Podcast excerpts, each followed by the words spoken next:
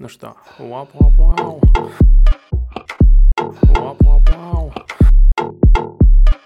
Гегель был последним человеком, который мог на уровне ученых своей эпохи освоить основной корпус наук да, э, который необходимо было освоить. Ну, то есть того, основной корпус систему. это то, что было на тот момент известно человечеству. Да. Ну, можно вкопаться в одну какую-то узкую сферу и изучать только ее и вообще погрузиться в нее просто полностью. И даже не полностью. Да. Вот В истории философии, как раз мы с тобой обсуждали его эту работу, э, в первом томе он сначала рассматривает, мол, а как вообще читать историю философии, где брать материалы.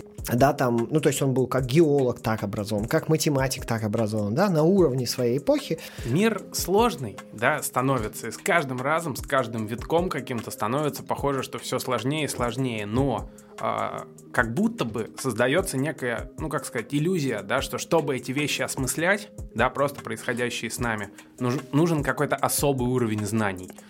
Это совершенно нереально. То есть в этом смысле нереально, например, стать Гегелем. У кого есть такие э, задумки, а такие попытки я вижу периодически там. Сегментация, она, по-моему, очень вредна, потому что люди все меньше и меньше понимают, да, вот мы говорим в микрофон, ты понимаешь, как он устроен, нет?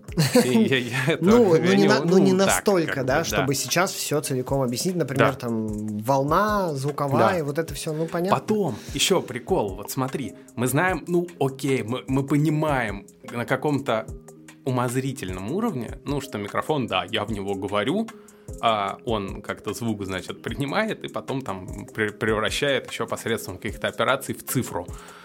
Ну, можем мы это ребенку объяснить, вот пятилетнему там, сыну там какому-нибудь или там племешу там, да? Я не смогу, потому что, ну, я пользуюсь этой штукой каждый день. Как человек, который занимается философией, э, могу сказать, что это, ну, по меньшей мере, странно, мягко говоря. Это очень обывательский взгляд как раз, да? Я, конечно, против него, у меня внутреннее восставание, оно есть.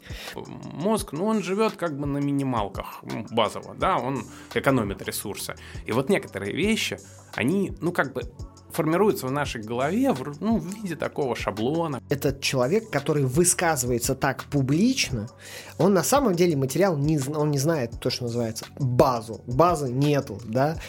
Как образование формирует общество, так и общество рождает некую модель образования, которую она будет воспринимать. Мне кажется, тут процесс взаимозависим. Вся остальная философия, она не нужна.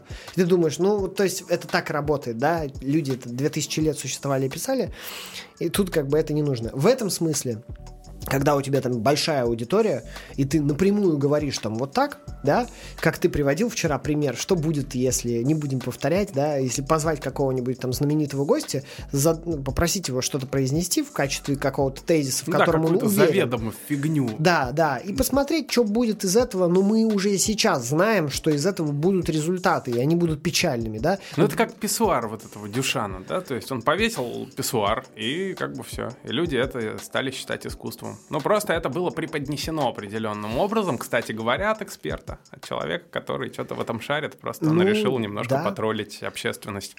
Дорогие друзья, спасибо, что вы с нами. Это всего лишь тизер к подкасту. Очень скоро целых два супер крутых выпуска. На связи.